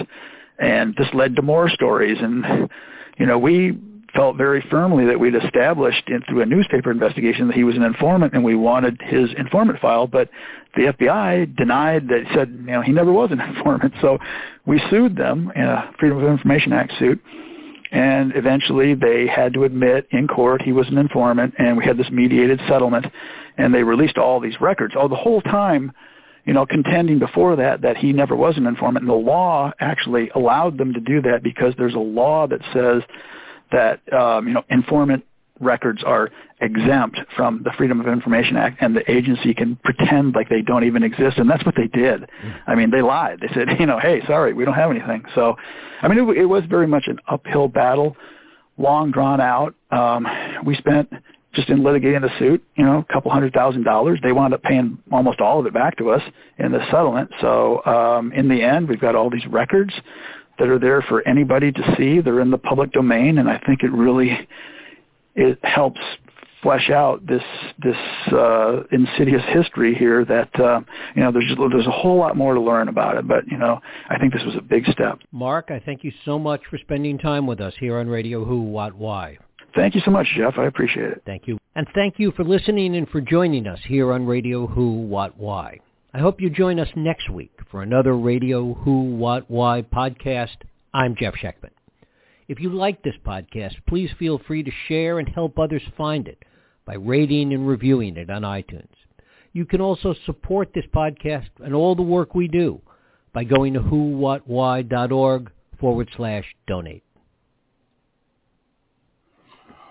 Welcome back. You're listening to the Pan-African Journal special worldwide radio broadcast for Sunday, January 7th, uh, 2024. We're broadcasting from our studios in downtown Detroit, and that was a report on uh, African-American photographer and FBI informant Ernest Withers, uh, who lived in uh, Memphis, Tennessee uh, during uh, the mid-20th century and late 20th century and it deals with how he was uncovered uh, as an informant uh, by the Commercial Appeal corporate uh, newspaper uh, based in Memphis, Tennessee. Dr. Martin Luther King uh, will be commemorating him a week from tomorrow on January the 15th. It will represent the 95th uh, anniversary of the birth of Dr. Martin Luther King Jr. Right now we want to play a speech, a sermon delivered by Dr. King entitled The Three Dimensions of a Complete Life. It's delivered uh, in April of 1967 in Chicago. I want to use as a subject from which to preach the three dimensions of a complete life. You know, they used to tell us in Hollywood that in order for a movie to be complete, it had to be three-dimensional. Well, this morning I want to seek to get over to each of us that if life itself is to be complete, it must be three-dimensional. Many, many centuries ago, there was a man by the name of John who found himself in prison out on a lonely, obscure island called Patmos. And I've been in prison just enough to know that it's a lonely experience. And when you are incarcerated in such a situation, you are deprived of almost every freedom. But the freedom to think, the freedom to pray, the freedom to reflect and to meditate. And while John was out on this lonely island in prison, he lifted his vision to high heaven. And he saw descending out of heaven a new heaven and a new earth. Over in the 21st chapter of the book of Revelation, it opens by saying, And I saw a new heaven and a new earth.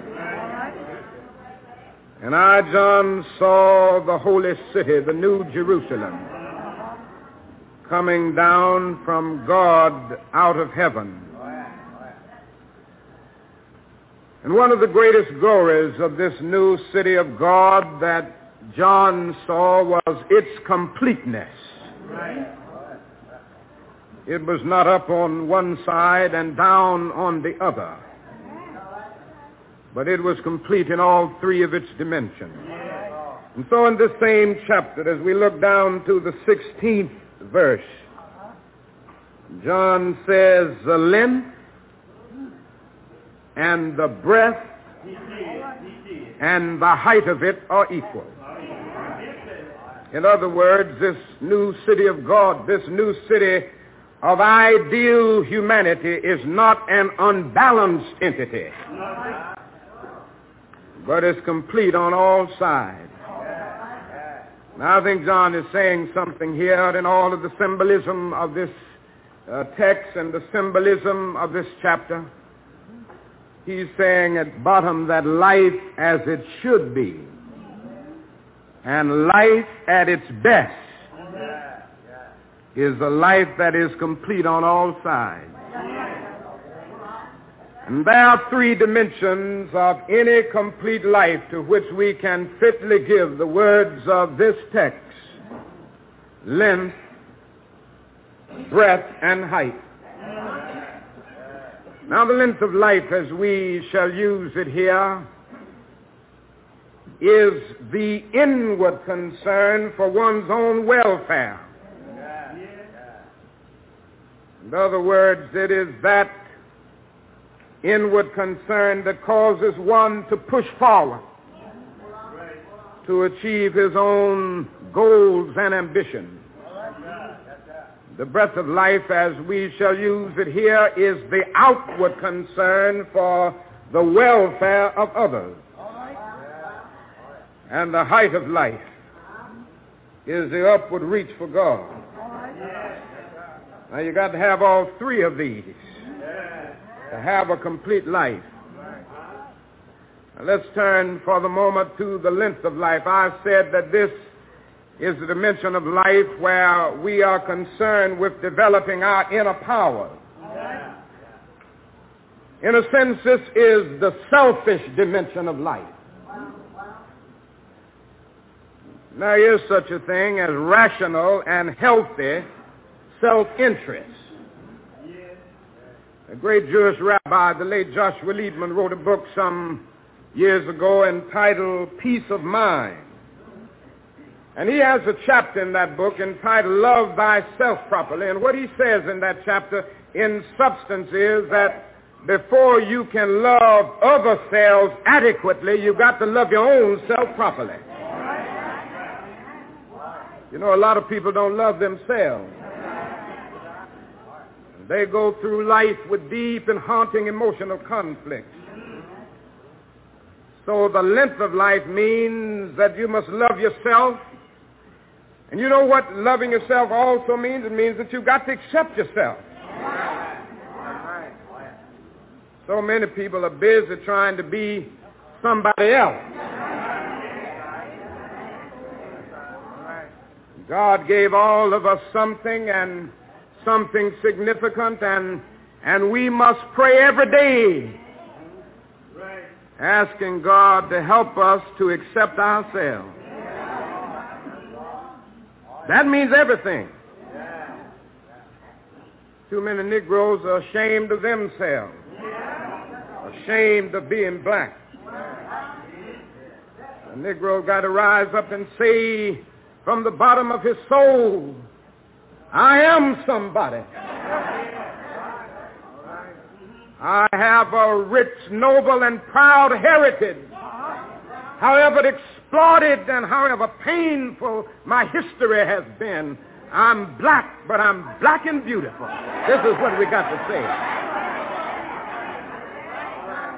We've got to accept ourselves. And we must pray, Lord, help me to accept myself every day. Help me to accept my tools. I remember when I was in college, I majored in sociology, and all sociology majors had to take a course that was uh, required called statistics. And statistics can be very complicated. You've got to have a mathematical mind, a real knowledge of geometry, and you've got to know how to find the mean, the mode, and the median.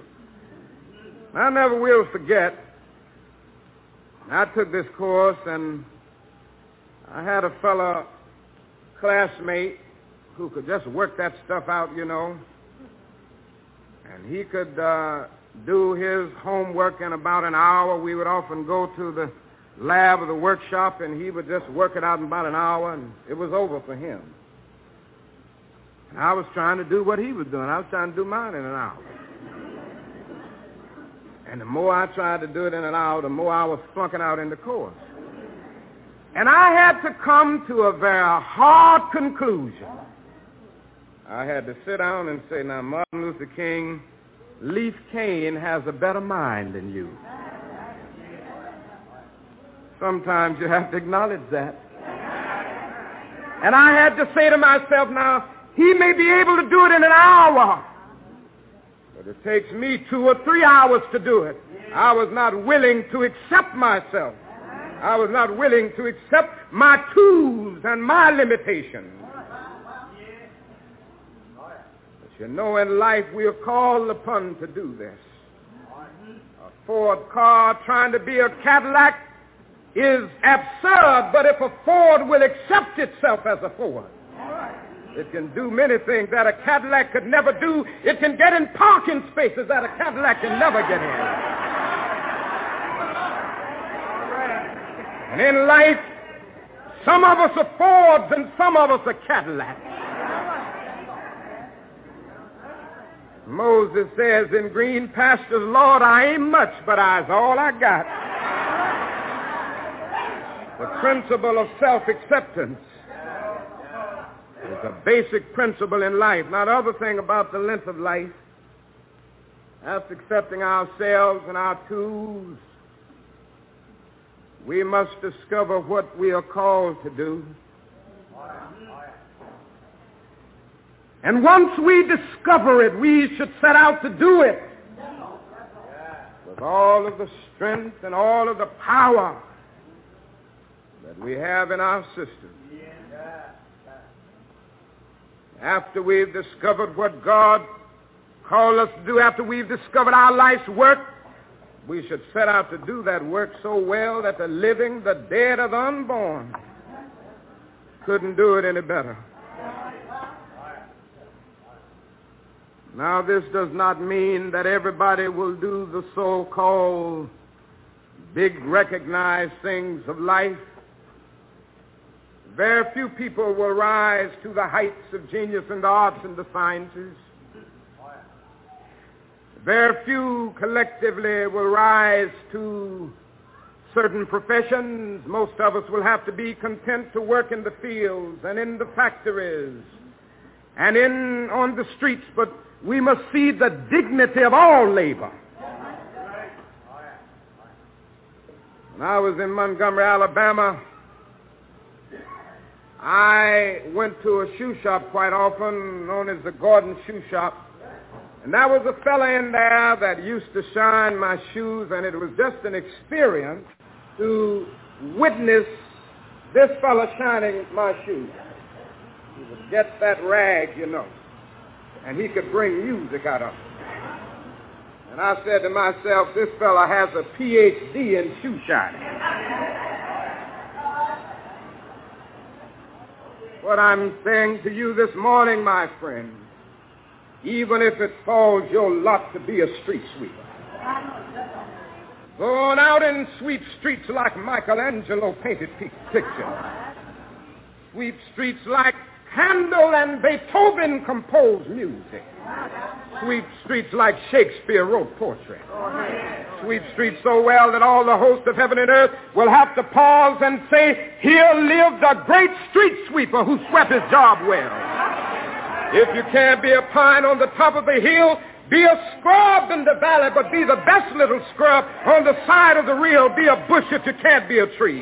If you can't be a highway, just be a trail. If you can't be the sun, be a star. It isn't by size that you win or you fail. Be the best of whatever you are.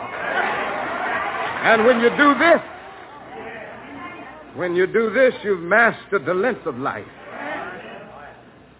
This onward push to the end of self-fulfillment is the end of a person's life. Now, don't stop here, though. You know, a lot of people get no further in life than the length. They, they develop their inner powers. They do their jobs well. You know, they try to live as if nobody else lives in the world but themselves. And they use everybody as mere tools to get to where they're going. They don't love anybody but themselves. And the only kind of love that they really have for other people is utilitarian love. You know, they just love people that they can use. A lot of people never get beyond the first dimension of life. They use other people as mere steps to which or by which they can climb to their goals and their ambitions. These people don't work out well in life. They may go for a while. They may think they're making it all right. But there is a law. They call it the law of gravitation in the physical universe. And it works. It's final. It's inexorable. Whatever goes up can come down. You shall reap what you sow. God has structured this universe that way. And he who goes through life not concerned about others will be a subject victim of this law. So I move on and say that it is necessary to add breath to length. Now, the breath of life is the outward concern for the welfare of others, as I said. And a man has not begun to live until he can rise above the narrow confines of his own individual concerns to the broader concerns of all humanity. One day Jesus told a parable You will remember that parable. He had a man that came to him to talk with him about some very profound concerns. And they finally got around to the question, who is my neighbor? This man wanted to, to debate with Jesus. This question could have very easily ended up in thin air as a theological or philosophical debate. You remember Jesus immediately pulled that question out of thin air and placed it on a dangerous curve between Jerusalem and Jericho.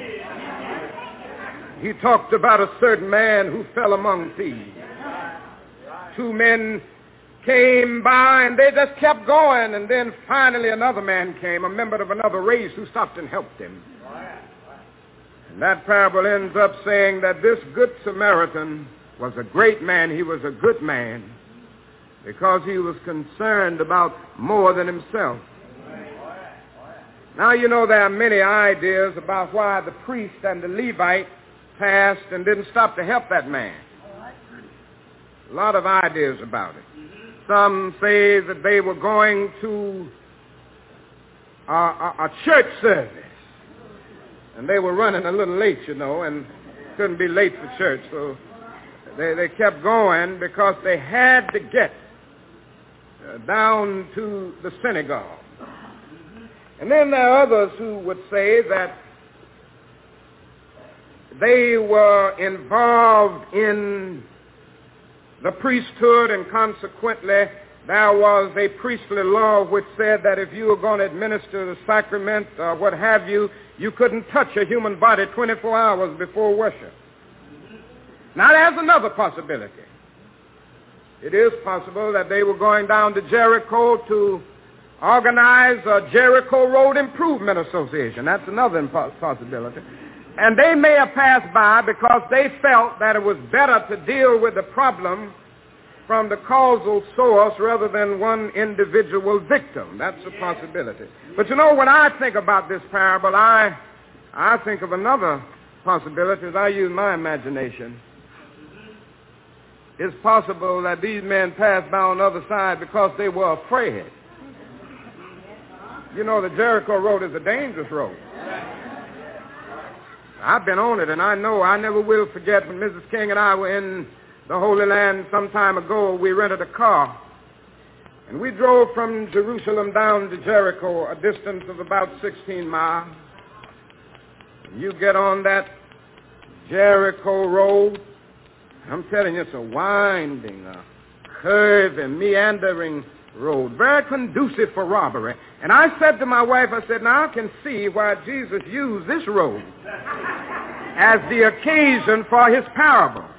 Here you are when you start out in Jerusalem, you're 2,200 feet above sea level, and when you get down to Jericho, 16 miles later, I mean, you're 16 miles from Jerusalem, you're 1,200 feet below sea level. During the days of Jesus, that road came to the point of being the bloody, known as the bloody path. So when I think about the priest and the Levite, I think those brothers were afraid. They were just like me. I was going out to my father's house in Atlanta the other day. He lives about three or four miles from me. And you go out there by going down Simpson Road. And then when I came back later that night, and Bernard can tell you Simpson Road is a winding road. And a fellow was standing out there trying to flag me down. And I, I, I felt that he needed some help. I knew he needed help. But I, I didn't know, and I'll be honest with you, I kept going.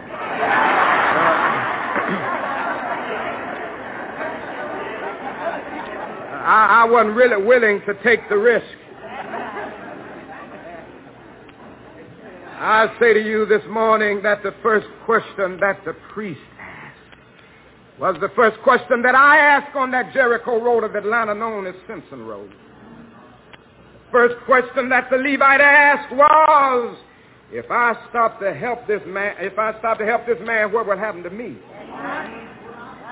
But the Good Samaritan came by and he reversed the question. Not what will happen to me if I stop to help this man, but what will happen to this man if I do not stop to help him? This was why that man was good and great. He was great because he was willing to take a risk for humanity. He was willing to ask what will happen to this man, not what will happen to me. This is what God needs today.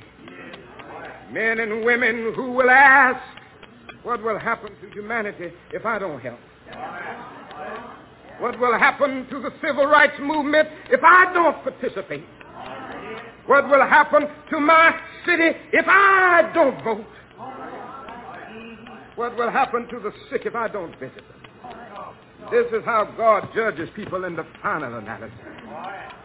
Oh, there will be a day The question won't be how many awards did you get in life? Not that day. It won't be how popular were you in your social setting. That won't be the question that day. It will not ask how many degrees you've been able to get. The question that day will not be concerned with whether you are a PhD or no D. Will not be concerned with whether you went to Morehouse or whether you went to no house. The question that day will not be how beautiful is your house. Question that day will not be how much money did you accumulate, how much did you have in stocks and bonds. Question that day will not be what kind of automobile do you have. On that day, the question will be what did you do for others. I can hear somebody saying, Lord, uh, I did a lot of things in life. I did my job well. The world honored me for doing my job. I did a lot of things, Lord. I went to school and I studied hard. I accumulated a lot of money, Lord. That's what I did. Seems that I can hear the Lord of life saying, but I was hungry and you fed me not. I was sick and you visited me not. I was naked and you clothed me not. I was in prison and you weren't concerned about me. So get out of my face. What did you do for others? This is the breath of life. Somewhere along the way, we must learn that there is nothing greater than to do something for others. And this is the way I've decided to go the rest of my days. That's what I'm concerned about. John, uh, if you and Bernard happen to be around when I come to the latter days, in that moment across the Jordan, I want you to tell them that I made a request. I don't want a long funeral. In fact, I, I don't even need a eulogy more than one or two minutes. I hope that I will live so well the rest of the day. I don't know how long I'll live, and I'm not concerned about that. But I hope I can live so well that the preacher can get up and say he was faithful. That's all. That's enough. That's the sermon I'd like to hear. Well done, thy good and faithful servant. You've been faithful. You've been concerned about others. That's where I want to go from this point on the rest of my days. He who is greatest among you shall be your servant. I want to be a servant. I want to be a witness for my Lord. Do something for others. And don't forget in doing something for others that you have what you have because of others. Don't forget that. We are tied together in life and in the world. And you may think you got all you got by yourself. You know, before you got out here to church this morning, you were dependent on more than half of the world. You get up in the morning and go to the bathroom and you reach over for a bar of soap and that's handed to you by a Frenchman. You reach over for a sponge and that's given to you by a Turk. You reach over for a towel and that comes to your hand from the hands of a Pacific Islander. And then you go on to the kitchen to get your breakfast. You reach on over to get a little coffee and that's poured in your cup by a South American. Or maybe you decide that you want a little tea this morning only to discover that that's poured in your cup by Chinese. Or maybe you want a little cocoa that's poured in your cup by West African. Then you want a little bread and you reach over to get it and that's given to you by the hands of an English-speaking farmer, not to mention the baker. Before you get through eating breakfast in the morning, you're dependent on more than half of the world. That's the way God structured it. That's the way God structured this world. So let us be concerned about others because we are dependent on others. But don't stop here either. You know, a lot of people master the length of life. And they master the breadth of life, but they stop right there. Now, if life is to be complete, we must move beyond our self-interest. We must move beyond humanity and reach up, way up, for the God of the universe, whose purpose changeth not. Now, a lot of people have neglected this third dimension. You know, the interesting thing is a lot of people neglect it and don't even know they are neglecting it. They just get, they get involved in other things. You know, there are two kinds of atheism. Atheism is the theory that there is no God. Now, one kind is a theoretical kind where somebody just sits down and starts thinking about it and they come to the conclusion that there is no God. The other kind is a practical atheism and that kind goes out of living as if there is no God. And you know there are a lot of people who affirm the existence of God with their lips and they deny his existence with their lives. You've seen these people who have a high blood pressure of creeds and an anemia of deeds. They deny the existence of God with their lives and they just become so involved in other things. They become so involved in getting a big bank account. They become so involved in getting a beautiful house, which we all should have. They become so involved in getting a beautiful car that they unconsciously just forget about God. There are those who become so involved in looking at the man-made lights of the city that they unconsciously forget. Rise up and look at that great cosmic light and think about it that gets up in the eastern horizon every morning and moves across the sky with a kind of symphony of motion and paints its technicolor across the blue, a light that man could never make. They become so involved in looking at the skyscraping buildings of the Loop of Chicago or Empire State Building of New York. They unconsciously forget to think about the gigantic mountains that kiss the skies as if to bathe their peaks in the lofty blue, something that man could never make. They become so busy thinking about radar and that television. They unconsciously forget to think about the stars that bedeck the heavens like swinging lanterns of eternity. Those stars that appear to be shiny silvery pins sticking in the magnificent blue pincushion.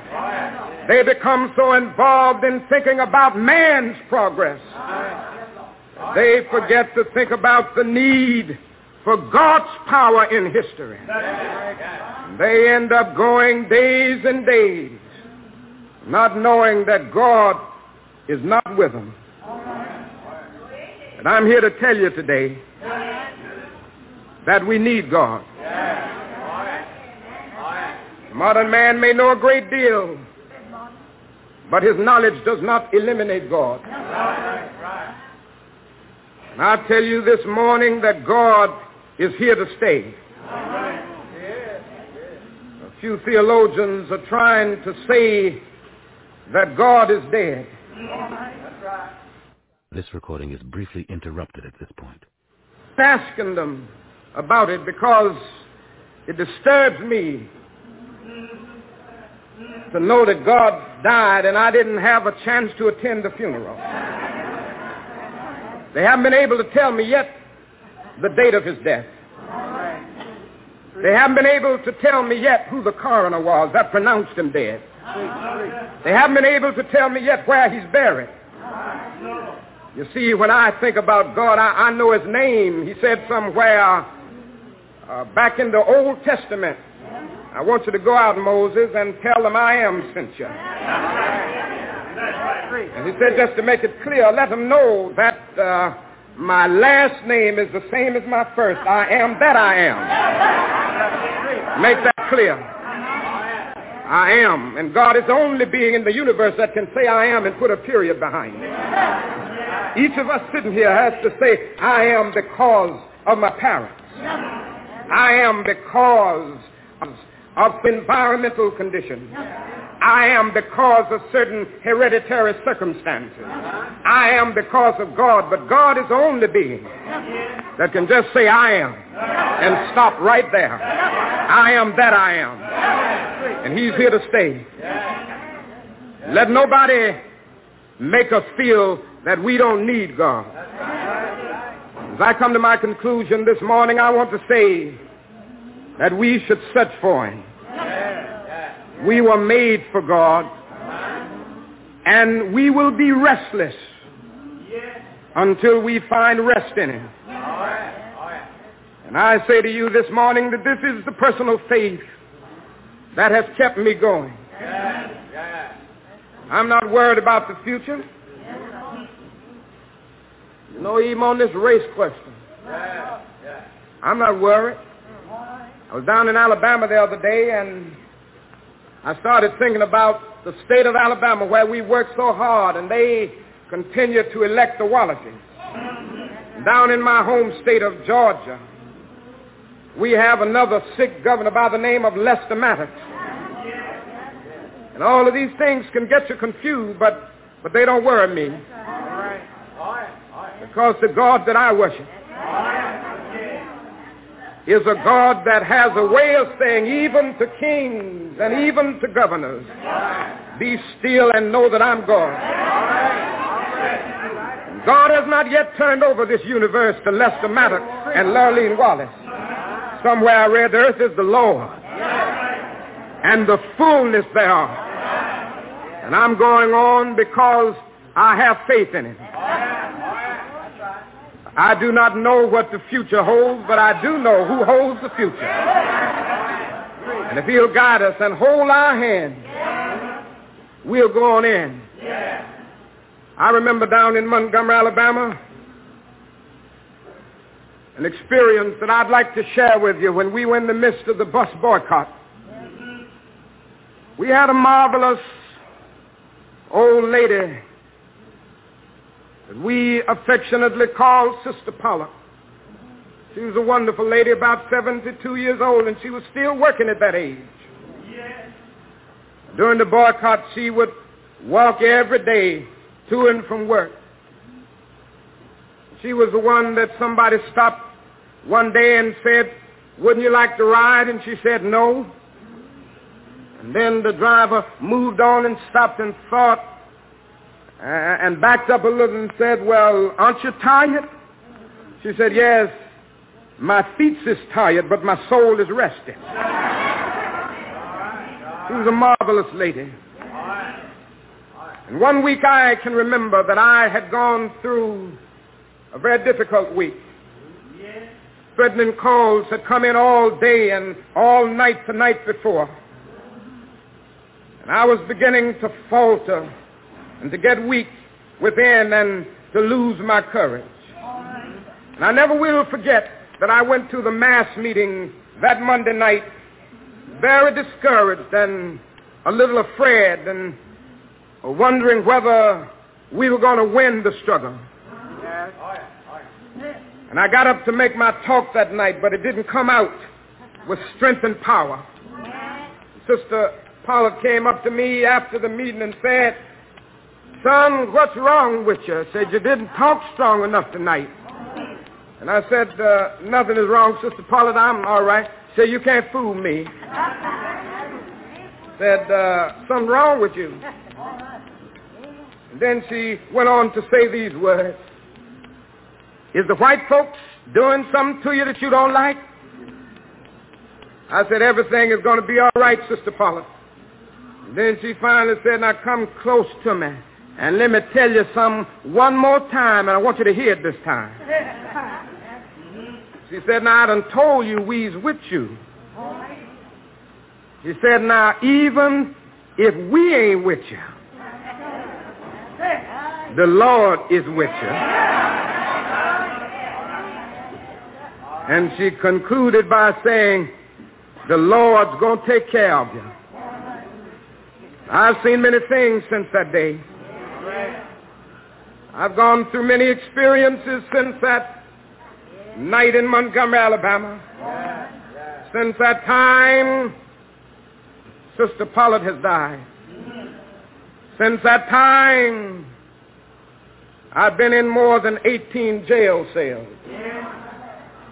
Since that time, I've come perilously close to death at the hands of a demented Negro woman. Since that time, I've seen my home bombed three times. Since that time, I've had to live every day under the threat of death. Since that time, I've had many frustrating and bewildering nights. But over and over again, I can still hear Sister Pollard's words. God's going to take care of you. So today I can face any man and any woman with my feet solidly placed on the ground, my head in the air, because I know that when you're right, God will fight your battle. Darker yet may be the night, harder yet may be the fight. Just stand up with that which is right.